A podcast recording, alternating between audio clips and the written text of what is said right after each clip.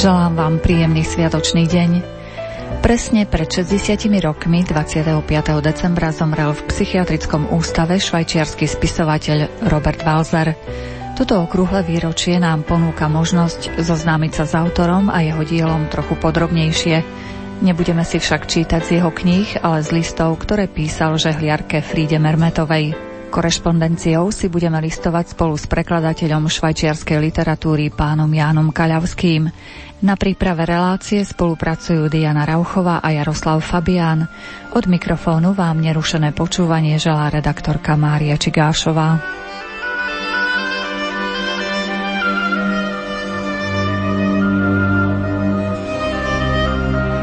Kaľavský, dnes chceme rozprávať o Robertovi Valzerovi. Skúsme najprv prezradiť našim poslucháčom také najzákladnejšie životopisné údaje. Robert Valzer je autor európskeho formátu. U nás o ňom čo to vieme z jediného prekladu knižného a vôbec nič nevieme o jeho korešpondencii, ktorej sa budeme vlastne venovať. Valzer sa narodil 15. apríla 1878 v Bíle, to je také mestečko na jazykovej hranici Nemčina, francúzština. V jeho živote bolo rozhodujúce to, že keď mal 16 rokov, tak mu umrela mama. Vlastne mal ťažkosti niekde sa zamestnať, pretože on vlastne nemal ani nejakú poriadnu školu, Chcel sa stať napríklad hercom, žil v Bazileji, potom aj v Štutgarte pri bratovi, to bol taký pozorhodný výtvarník, ktorý ho vlastne k sebe zobral. V roku 1896 sa vrátil do Švajčiarska a vlastne tá jeho životná cesta, to sú také tri obdobia. 8 rokov v Nemecku, 8 rokov v Bíle, kde sa narodil, a 8 rokov v Berne. Potom už sa stalo to, že ako si psychicky ochorel, čo je vlastne ale dodnes záhadné. Takže ocitol sa v psychiatrickom ústave vo Valdau, čo je pri Berne. Tam bol nejaký čas a potom eh, ho vlastne poslali do takého východo švajčiarského mestečka Herizau, kde vlastne dožil. Umrel na Vianoce 25. decembra na prechádzke v okolí toho psychiatrického ústavu. Podľa všetkého to bol infarkt, našli ho v snehu. Takže to by bolo také veľmi stručné o jeho živote. Myslím si, že pre naše potreby je dosť dôležité, aby sme povedali, ako sa on vlastne dostal do toho psychiatrického ústavu vo Waldau. Walzer povedal sestre, že počuje hlasy. Mali to byť dva hlasy a tie hlasy mu mali čosi ustavične vyčítať. Sestra si robila starosti a odviedla ho prosto do toho Valdau. A keď boli pri bráne, tak Robert Walzer sa sestry opýtal. Je naozaj správne to, čo robíme? Sestru to veľmi nezaujímalo, ostal v ústave, ale napríklad taký Urs Widmer, vynikajúci švajčiarsky spisovateľ, prozaik, dramatik, ktorý pred nejakým rokom umrel, napísal takú obsiahlu úvahu o Walzerovi a napísal tam Walzer je obeťou bezútešných sociálnych pomerov a málo tolerantnej spoločnosti. Ťažko povedať, že sa Walzer zbláznil, inak tu odbočím, lekári stanovili diagnózu schizofrenia. A Widmer hovorí ďalej. Čiže ťažko povedať, že sa zbláznil a preto skončil v ústave. Možno by sme mohli tvrdiť opak. Z bláznivého sveta odišiel do normality. Organizácia toho ústavu, toho psychiatrického ústavu, mu dávala istotu. prvý raz v živote tam mal príležitosť o sociálnej spravodlivosti nielen sniť, ale ju uskutočňovať. Chcel byť ako ostatní v ústave. Býval s inými, ba dokonca keď mu umožnili akési privilégium, to zase odbočujem, tak Walzer to odmietol. Odmietol bývať v izbe sám. No a Widmer ešte hovorí, že jeho veľkolepé dielo nám pomáha zbavovať sa vlastného strachu. A myslím si, že veľmi pôsobivo Widmer tu stať končí otázkou. Ale prečo to tak musí byť? Krásne dielo na úkor krásneho života. Tak to by bol ten Widmer, a pri takom širšom pohľade na Walzera by som tu spomenul ešte Dietera Fringeliho. To bol výborný básnik, kritik a ten o Walzerovi povedal. Walzer sa pokúša byť hovorcom utláčaných, vykoristovaných a neúspešných. A teraz cituje v tej svojej stati Fringeli. Cituje Walzera takto. Bohatý je ten, kto nie je zlý. Ak nemáš sklony mstiť sa, ak v tebe nie je hnev, tak nie si najchudobnejší. Ten, kto dokáže plakať, ten je bohatý. Bohatý je ten, komu nedávajú za pravdu. V úspechu nie šťastia. No na tejto úbohej, rozporuplnej planéte Predsa musíme pracovať. A o niečo sa musíme usilovať. Takže bez slávy a bohatstva to nepôjde. No sláva a bohatstvo dokážu obšťastniť iba ploché duše. To bol citát. A ešte Fringeli hovorí o tom Walzerovi podstatnú vec. Walzer všade vo svojom diele horlí za pravé bohatstvo, to znamená za pokoru. To by boli také dva pohľady na Walzera. No a nám vlastne tu ide o jeho korešpondenciu.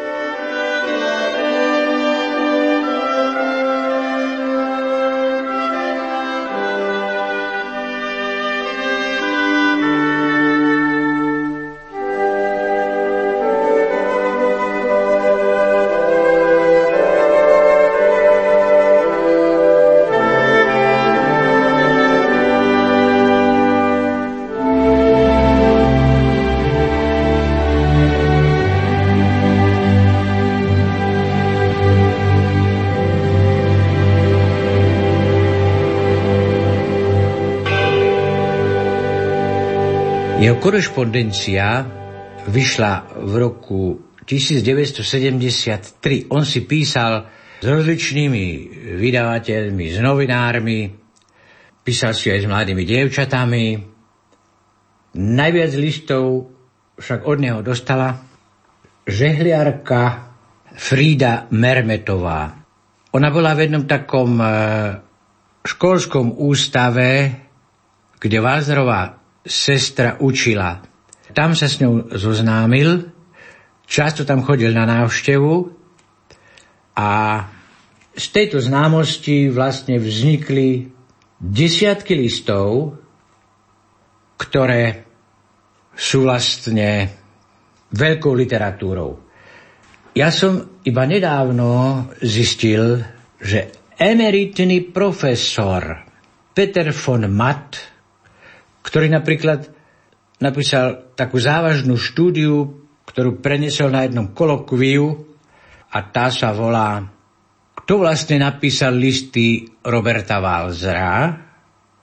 To je taká nadsádzka, pretože Walzer sa nesmierne variabilne aj podpisoval. Ten von Matt hovorí niečo také, že keď čítame Walzerové listy, tak vlastne si uvedomujeme, aké je dôležité vyznať sa poetike listu a poetika listu neexistuje. On vlastne v tej štúdii aj naznačil, čo si myslí o stratégii listu a O Valzrových listoch ten von Matt hovorí, že sú to listy literárne relevantné, ba dokonca hovorí, že je to mohutné umenie. Toto si myslím veľmi dlho neuvedomovali na rozličných univerzitách, možno aj v celom Nemecku a v časti Švajčiarska. A vlastne ten von Matt, keď hovorí takú vetu, že môže trvať 10, 50, aj 100 rokov, kým niektorá kniha zmení vedomie sveta. Ja si myslím, že to je kniha listy Roberta Walzera. My vôbec nevieme, do akej miery tá knižka mení vedomie sveta. A vlastne, možno, že niekde na začiatku je taká jedna recenzia, taký prvý pohľad, taký rozsiahlejší na tie Walzerové listy. Ja som to zistil až nedávno a môžem povedať, že som pobúrený z toho, čo tam tvrdí ten recenzent. Recenzent tvrdí, že v listoch z ktorých úryvky si tu prečítame, niet ani náznaku o duchu doby. Myslím si, že je to zámerná mystifikácia, pretože keď si prečítame niektoré ukážky, tak zistíme, že je to na každom kroku svedectvo o duchu doby. Ten mat napríklad hovorí aj to, že analýzy spisovateľov sú nevyhnutné. Myslím si, že dve tretiny listov Roberta Walzera tej žehliarke, to sú fantastické analýzy. Tak ten Mat hovorí, že dnes sú spisovatelia subtílnejší, ale literatúra, a on tvrdí, že Walzerové listy sú jasná literatúra, literatúra, ktorá za niečo stojí, si vyžaduje koncentráciu a premyšľanie. To si tie listy Walzerové určite vyžadujú.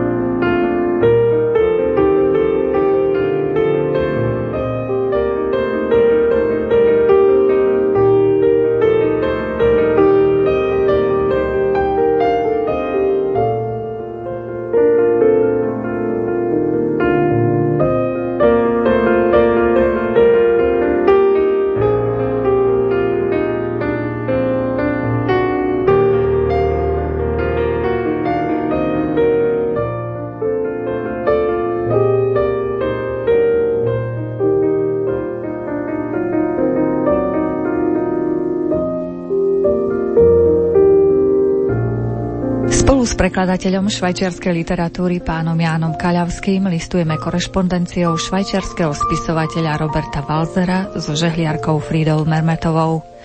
Písal jej z psychiatrickej liečebne v meste Herizau. Zomrel tam na Vianoce presne pred 60 rokmi. Takže by som aj nejaký ten list prečítal.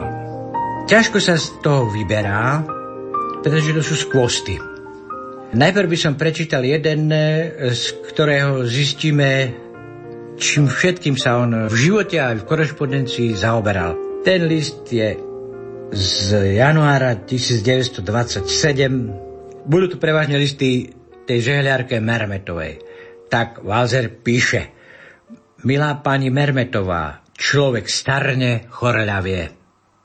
A keď tak číta v dejinách sveta, ako zbedačení ľudia hnili a najžalostnejšie mreli, tak mi úbohosť dnešných dní a našich zvyklostí, nášho myslenia a toho, za čím sa pachtíme, pripadá komicky. Ja som mal v Prahe úspech s jednou básničkou. Odbočím. Valzrovi odmietali básničky aj kratšie texty vo švajčiarských novinách, tak ich posielal do Prahy. V Prahe mu to uverejňovali Prager Presse, Otto Pik a Max Brod v Prager Tagblad, takže on hovorí. Ja som mal v Prahe úspech s jednou básničkou o Vianočnom stromčeku a o jednom darebákovi. Ten darebák sedí v temnici a počúva spev chrabrých a dobrých. No a teraz vám poviem, vážená pani Mermetová, že v Curichu mi zakázali priveľa rozprávať. Tomu zlozvyku tam oni vymysleli označenie dristac. Vraj mám skôr posielať príspevky do Neue Zürcher Zeitung a menej dristac. Napriek tomu pokladám za priateľné oznámiť vám, že som bol 23. decembra minulého roka, čiže pred takými dvoma týždňami v Bíle. Absolvoval som tam poslednú inšpekciu výzbroje a výstroja, takže teraz už celkom legálne a normálne do švajčiarskej armády nepatrím. A vy, čo za zlobu stvárate v Belele? Belele bola tá dedinka s tou školou, kde pracovala Frida Mermetová a vyučovala jeho sestra Líza. Čo za zlobu stvárate v Belele? Čiže, pardon, ako sa máte? Dúfajme, že tak, aby ste boli spokojná. Je nevyhnutné, milá pani Mermetová, aby ste so všetkým, čo vás obklopuje, harmonizovali. Napríklad aj so mnou. S človekom, ktorý vám srdečne ďakuje za všetky vaše láskavé darčeky. Klobása bola čarovne lahodná. Na svete by nemali byť devčatá a klobásy ščipliace. Košeľa mi sedí. Zvyšil sa mi ešte kúsok pletenky. Takže vám čo najkrajšie ďakujem, zdravím vás a želám dobrý nový rok. Váš Robert Walzer.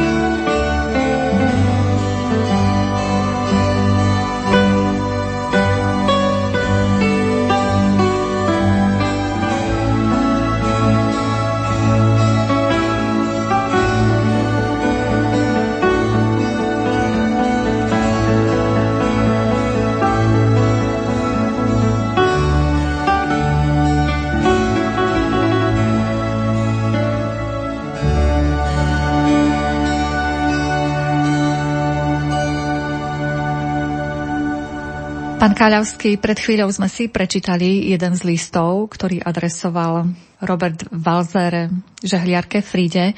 Ako sa vôbec oni spoznali a prečo jej písal tieto pekné listy?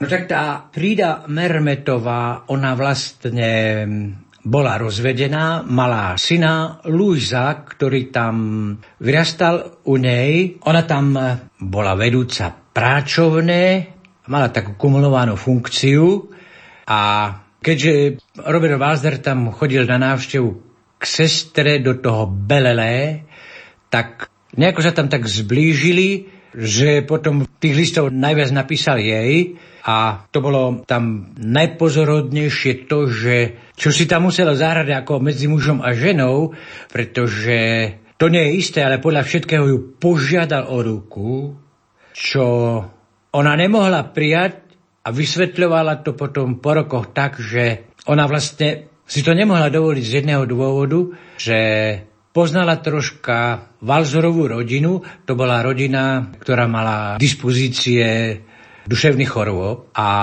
ona sa v podstate obávala toho, že on bol človek nemajetný a vlastne obávala sa o materiálne starosti. Takže ostalo to pri tých listoch a potom po rokoch v roku 1967 tá Frida Mermetová povedala viac vecí, ale jediný raz o tom Robertovi Walzerovi a uverejnil to bazilejský časopis Neutralita v tom roku 67. Takže teraz by som prečítal, čo ona ex post povedala. Povedala napríklad toto. Napriek tomu, že mal veľa príbuzných, pán Walzer bol veľmi osamotený bol veľmi uzavretý.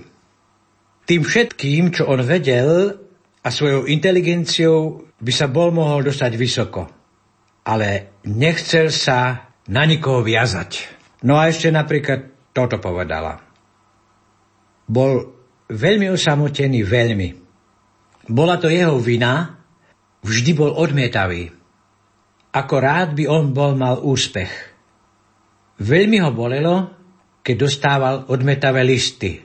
Ona tým myslí na redakcie. A keď ho nebrali vážne. Ja som si vždy myslela, že on bol ako delikatesa. Nie pre všetkých.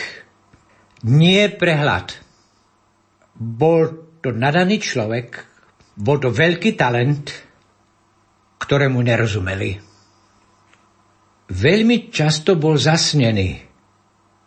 Práve toto ľudia na ňom nemali radi. Švajčiar jednoducho nie je zasnený.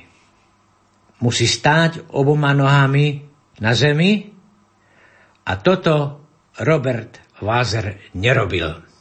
Takže toto boli riadky, ktoré Frida Mermetová povedala o človeku, od ktorého dostala toľko veľa nádherných listov, pre istotu by som ešte povedal, že to neboli len listy, ona mala súcit s človekom, ktorý nevždy mal čo do úst, mu posielala všelijaké potraviny, sír, drobnosti, balikoch, platala mu šaty a kabáty, košele.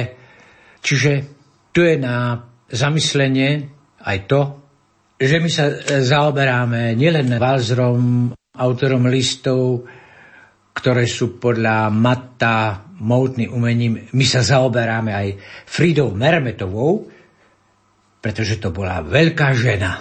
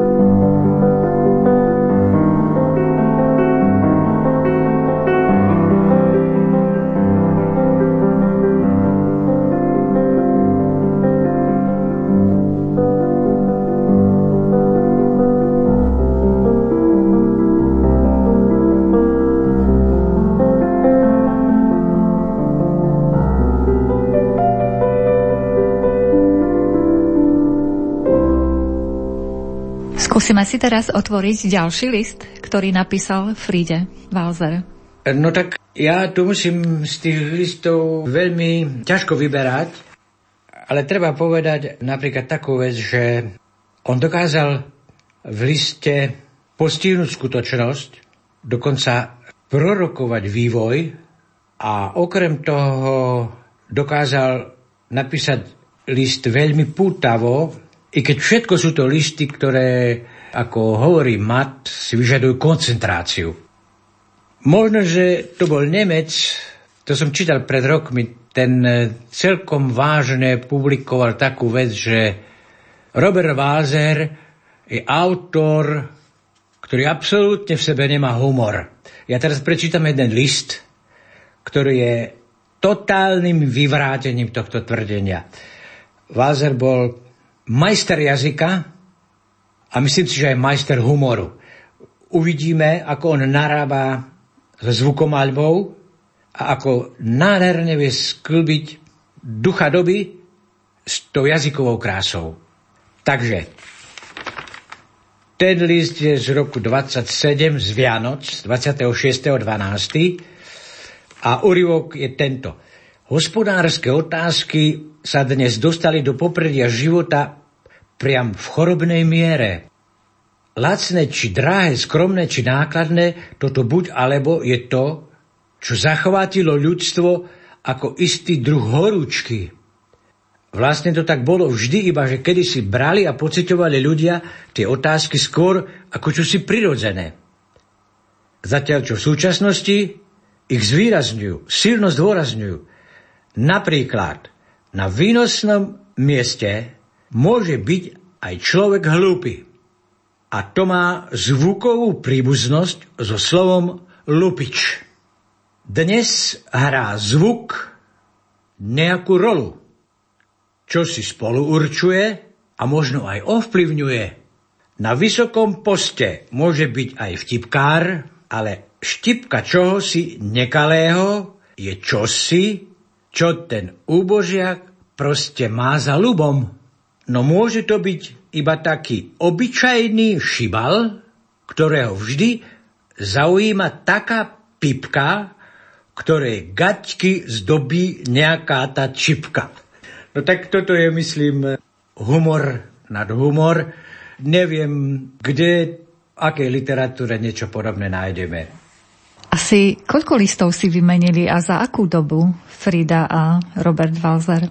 Tie listy, on je vlastne písal, keď to tak vezmeme, 30 rokov, intenzívne možno 15 až 20, pretože potom už keď bol v tom ústave Herizau a tak to už potom každému písal 5-8 riadkové listy, ale tie podstatné listy, to sú, povedal by som tak, z rokov 1913 až 33, to bolo 20 rokov. To bolo 20 rokov, 180 listov. On napríklad v tých listoch píše aj o európskej literatúre. Kto si ich poriadne prečíta, tak je to návod na to, aby si človek vedel povedať, toto je literatúra vysoká, toto literatúra nie je. Myslím si, že tie listy sú vlastne čosi ako prvotriedná univerzita. Čiže ona napríklad e, písal v jednom liste o Cervantesovi. Z toho troška prečítam. Čiže o Kichotovi píše, hej. Napísal ho Španiel Cervantes. Na tom románe on pracoval 20 rokov, samozrejme, že nie bez prestania. Venoval sa však tomu dielu tak dlho. Na tom príklade vidíme, že naozaj dobré diela si vyžadujú veľa času a nekonečne veľa námahy. To, čo robia dnes spisovatelia, po väčšine, to je spravené takmer vždy príliš rýchlo a hodia to na trh. Spravidla to potom aj tak vyzerá. Dokáže to zapôsobiť iba chabo. Po väčšine sú to knihy, ktoré keď čítame, tak na všetko zabudneme prv, ako sme ich dočítali alebo ich čítať prestaneme, pretože od začiatku vyvolávajú zlý dojem povrchnosti. Cervantesova kniha je ako zem. A keď ju dočítame, tak hneď sa nám chce začať ju znova čítať. Keďže máme pocit, ako by sme boli na úchvatne krásnom mieste, v čarokrásnom lese a musíme sa s tým všetkým rozlúčiť. Porovnaní s touto jedinečne krásnou a naozaj dobrou knihou všetky významné knihy blednú. Napísal ju opravdivý človek a kresťan. Takže toto by bol, milá pani Mermetová, pre vás taký literárny výklad. Ja by som o tom dokázal písať celé strany. Keby ste tak mali trocha čaju, tak ja by som sa príležitostne veľmi rád stal jeho príjemcom. Písateľ týchto riadkov nikdy neohrdne tenkým či hrubým plátkom syra. Čo neznamená, že by ste mali okamžite sír zháňať. Pre Božiu vôľu to nie. Iba chcem povedať, že som ustavične hladný. Čiže tu mám čo jesť, ale tu a tam by som si okrem toho zo srdca rád uchmatol aj čosi dobré. Tak toto bol literárny výklad o Cervantesovi. On má aj jeden list, kde píše o Gotthelfovi.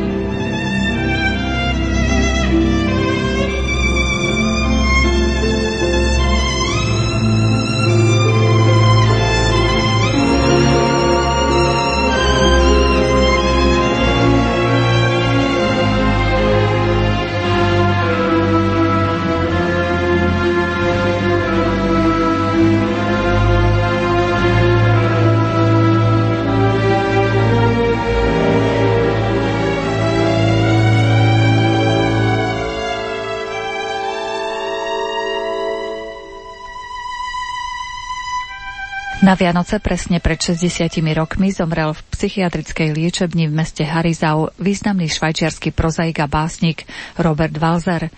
V dnešnej relácii si čítame z jeho listov, ktoré písal žehliarke Fríde Mermetovej. Naším hostom je prekladateľ švajčiarskej literatúry pán Jan Kaľavský. Walzer bol okrem iného veľký vlastenec. E, trápilo ho, aké nedostatky majú ľudia v jeho okolí, a z jedného listu pochopíme, že mu naozaj záležalo na tom, aby necnosti bolo čím menej a aby sa jeho krajania zbavili svojho založenia.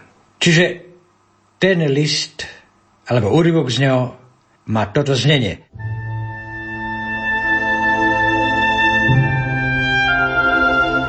Milá moja pani Mermetová, tu v Elfenau ja mám skupinu takých celkom malých priateliek. Sú to proletárske deti. Keby si tú vetu prečítal niektorý právnik, tak jeho nutne zbrázdené čelo by z dôvodu poriadku milovnosti pokryli veľmi seriózne, ustarostené vrázky. Od veľmi jemnocitného, senzibilného, spoločensky podmieneného zhrozenia by stavovsky zbledol. Tu v Berne je veľa ľudí, ktorí sa vyžívajú a priam silnia v tom, že im vlastne chýbajú poriadne spôsoby. Nerešpektovanie pravidel slušnosti v tých bernských domoch pokladajú za osobitný znak inteligencie a najvyššej osvietenosti. Brnčania len žgriavia a furt im cožka nejdze pod bajus. Keď nemôžu byť neotesaní, či pri najmenšom nemôžu byť nasraté, tak im čosi chýba a namýšľajú si, že všetko oni z tú svoju nasratosť dokážu. Ale možno je to iba tzv. tradičná zlá zvyklosť. Tá ľahká vrstva ustavične zlej nálady, to je neviditeľná kráľovna Bernu, zosadiť ju nemožno. Svojím dielom k tomu prispievajú všetci obyvateľia tohto inak celkom pekného mesta. To by bolo o založení krajanov Robert Walser však e, vedel, aké je založenie nemeckých spisovateľov a v jednom liste má také postrehy. Zdá sa, že v nemeckej jazykovej oblasti vymysleli spisovateľov najmä na to, aby ospevovali topanečky nie príliš urastených čašeničok, čo však ako poslanie vôbec nemôžno podceňovať veľkí nemeckí lirici museli zaživa nabásniť plné bielizňové koše, aby sa dočkali záslúženej nesmrteľnosti. Aký to zvláštny osud, veľký ruský spisovateľ Gogol, od ktorého vaša znamenitosť možno nečítala ani riadok, sa pekne krásne zbláznil a umrel biedne, ako sa dozvedám z denníka Journal de Genève. Ľutujem, že som pred časom nezašiel k vám nahor. Skôr ma teší, že som to urobil a ešte väčšmi ma poteší, keď budem pár dovolenkových dní vašim sprievodcom. A s týmto pekným pocitom očakávania blížiacich sa veselých hodín vás mnohorako zdraví, čiže nie bez veľkej úcty, spojené s neho, váš zdanlivo v každom ohľade podarený Robert Walzer. To je seba ironia. No, Myslím si, že ešte prečítam krátko niečo z listu, kde Walzer oslavuje klasika Gotthelfa. V ementálskych novinách si teraz možno prečítať Gotthelfové úvahy o tovarišovi Jakubovi. Číta sa to tak pekne, ako by človek vychutnával chrumkavú pečienku. Gotthelfové vety majú chuť mesa. Keď si ich človek prečítal, tak ho priam nasytili. Hravo ich nahodil na rozohrávanie bohatý, zdravý duch. Zatiaľ čo, keď píšu iní spisovatelia, tak im reč, tak povediac, odumiera. U Gotthelfa kvitne a stáva sa plodom a z toho, čo je v knihe, na nás pozera spisovateľova tvár. Čitateľ to nielen číta, on autora aj počuje a vidí ho. A to vypovedá nesmierne veľa v časoch, keď autory iba predvádzajú, že vedia písať, čiže ovládajú techniku písania, z čoho je neraz pramálo osou. Mne sa vidí, že Gotthelf je skvelý takmer v každom výroku a v každej vete. Nech už mu vypadne z úst čokoľvek.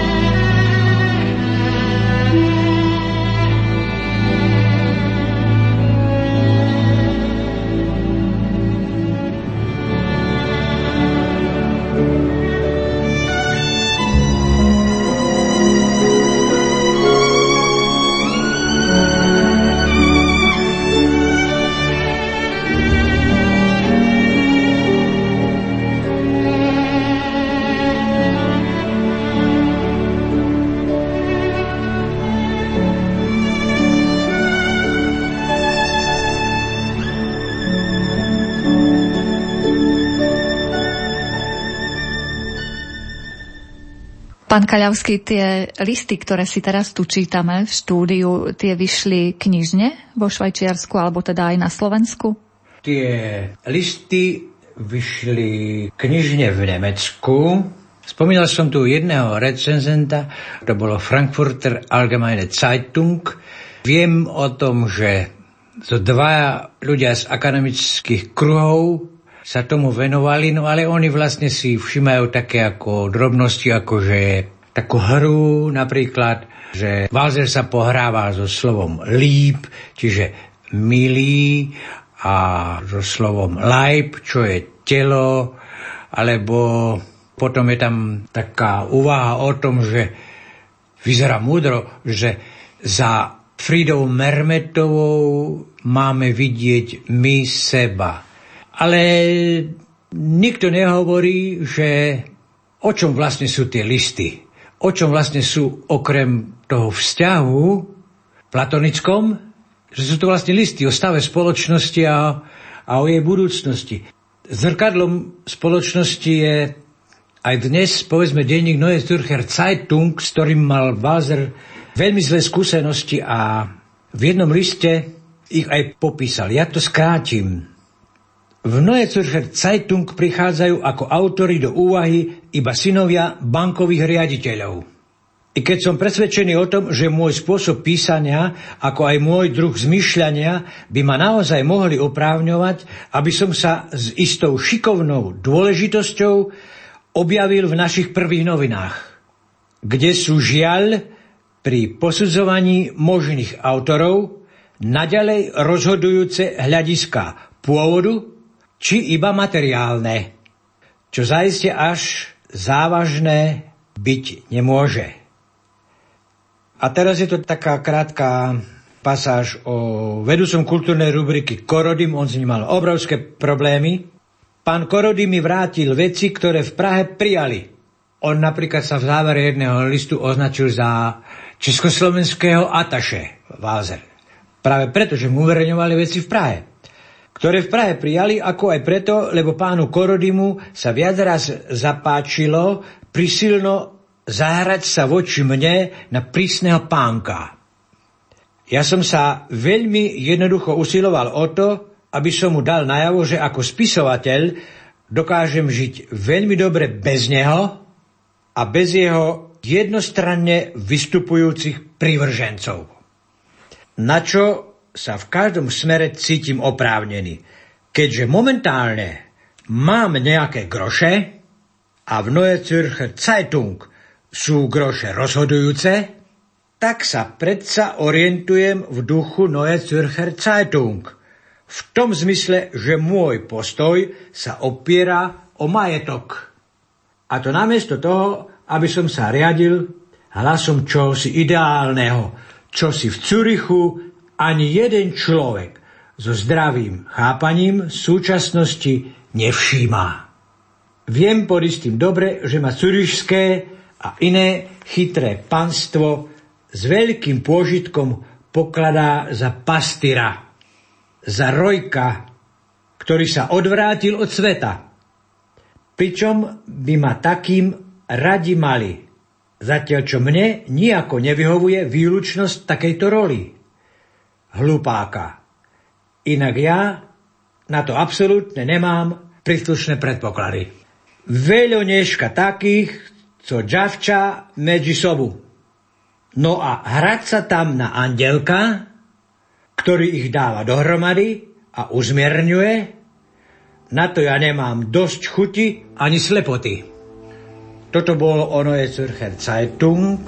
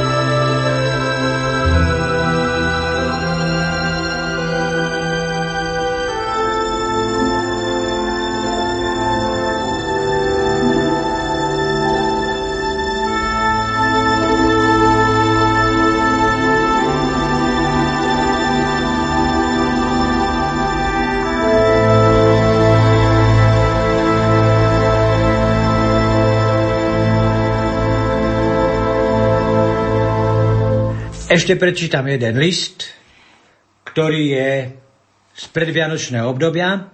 Je zo 14. decembra 1927. List píše Tereze Breitbachovej. To bola nejaká mladšia dievčina.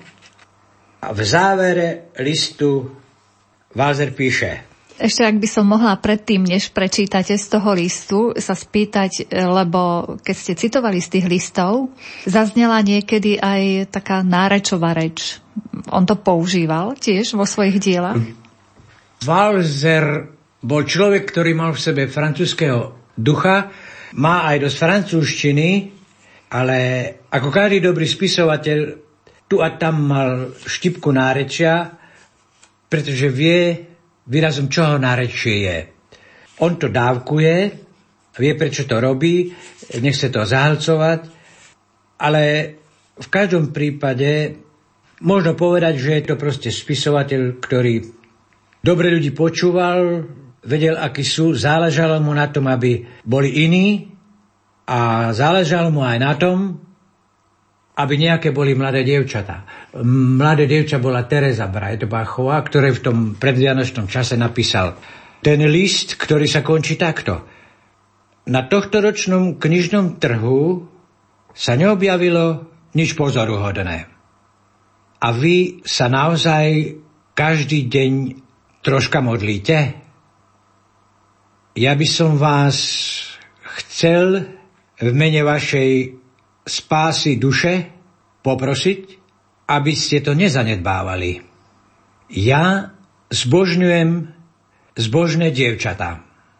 Podľa mňa je zbožnosť vynikajúca vec. A váš brat možno pôjde do pekla, pretože je literárne činný. Veľa vážená slečna, želám vám, aby ste sa dostali do neba. Pozdravujem vás úctivo a srdečne váš Robert Walzer. Prišiel čas na záverečné shrnutie dnešnej témy, pán Kaľavský. Všimol som si, že vy máte vo vašej relácii vyznania taký slogán, je tam taká intencia, že to má byť o povzbudení. Mňa by zaujímalo. Prečítali sme si tu pár úryvkov z Valzerovej korešpondencie, niečo sme si povedali o jeho diele, o jeho osude. Mňa by zaujímalo, je Robert Walzer autor, ktorého môžeme pokladať za pozbudenie? Je jeho korešpondencia pozbudením? Nepochybne je to pozbudenie kolosálne.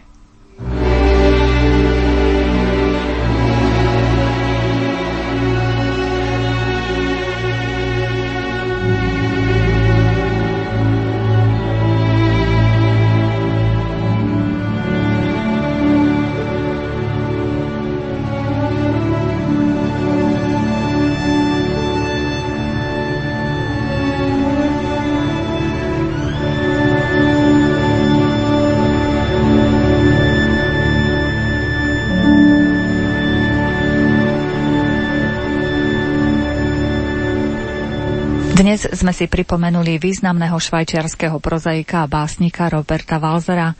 Zomrel 25. decembra pred 60 rokmi v psychiatrickej liečebni v Herizau. Jeho život a korešpondenciu so žehliarkou Fridou Mermetovou nám priblížil náš host, prekladateľ švajčiarskej literatúry Jan Kaľavský. V spolupráci s Dianou Rauchovou a Jaroslavom Fabiánom reláciu pripravila redaktorka Mária Čigášová. Ďakujeme vám za pozornosť a z Košíc vám želáme príjemný sviatočný deň.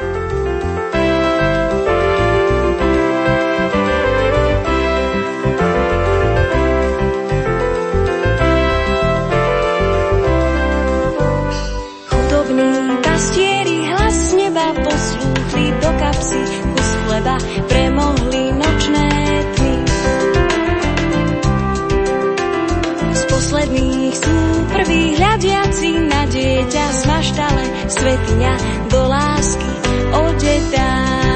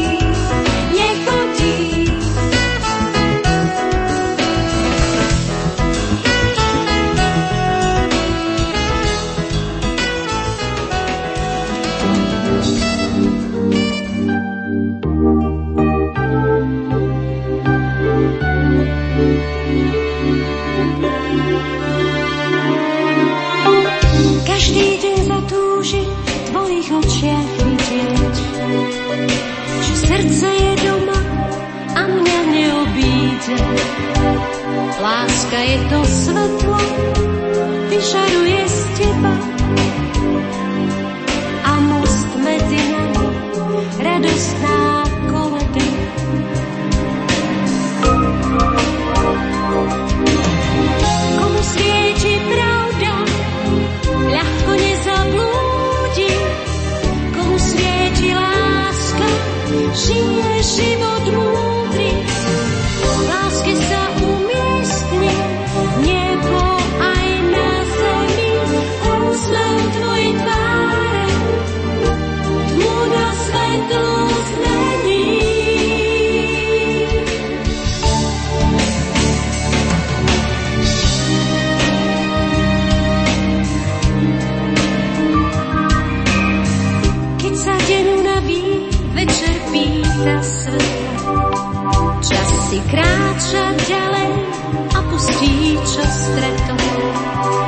večnej sa podobá. za mesto, holé ste